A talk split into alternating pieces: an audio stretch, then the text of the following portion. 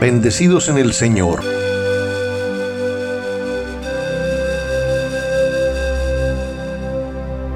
Hoy es viernes de la octava de Pascua, 22 de abril del año 2022.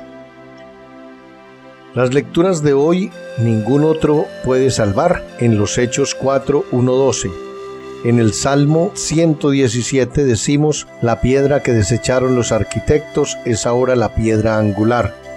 Y en el Evangelio de Juan 21, 1, 14, Jesús se acerca, toma el pan y se lo da, y lo mismo el pescado.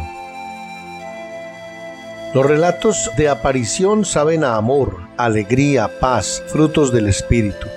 Y es que estamos estrenando la Pascua. Cada año son nuevos. Hoy nos ponemos junto al mar, ese mar donde Jesús enseña a la gente a remar mar adentro, a vivir con la gracia del Espíritu Santo.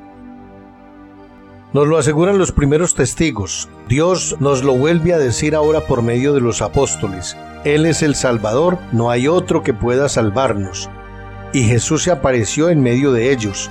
Están algunos apóstoles, salen a pescar y nada. Es la vida cotidiana, fracaso, trabajo, compañía, presencia. El Evangelio de hoy nos empuja a no dudar de que en las cosas de cada día, en lo cotidiano, hay presencia. La mirada de la fe no se limita a los sentidos, es capaz de traspasar los límites de la razón humana invitados a echar las redes a pesar de una noche infructuosa, fiándose de su palabra, obtienen una pesca sobreabundante. Con su gracia, no con nuestras fuerzas, porque Él está presente, está vivo. ¿Cómo nos llega? A través del testimonio de los demás, de la materialidad del sacramento encontramos lo divino. Y nos da una misión, ser testigos, redimir al mundo, la misma que la suya, vencer el mal viviendo desde la vida. El cristianismo desde su origen está sustentado sobre el testimonio de hombres y mujeres que se han encontrado con Dios. No solo han transmitido sus palabras, sino su vida.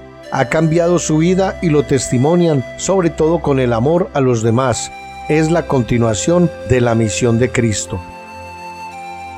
Señor, en lo sencillo, en lo normal, esfuerzo, trabajo, comunidad, relación, verte a ti, que ahí estás alentando nuestra vida, que sales a nuestro encuentro porque nos amas, porque has dado tu vida y es sincero tu amor. Hoy también quiero darte gracias por las personas que me han señalado que eras tú, es el Señor, cambiando el sentido de lo que acontecía. Gracias por acercarte y preparar las brasas y el pan una vez más. Tantas veces lo has hecho y ahora una y otra vez vienes a mí. Gracias Señor.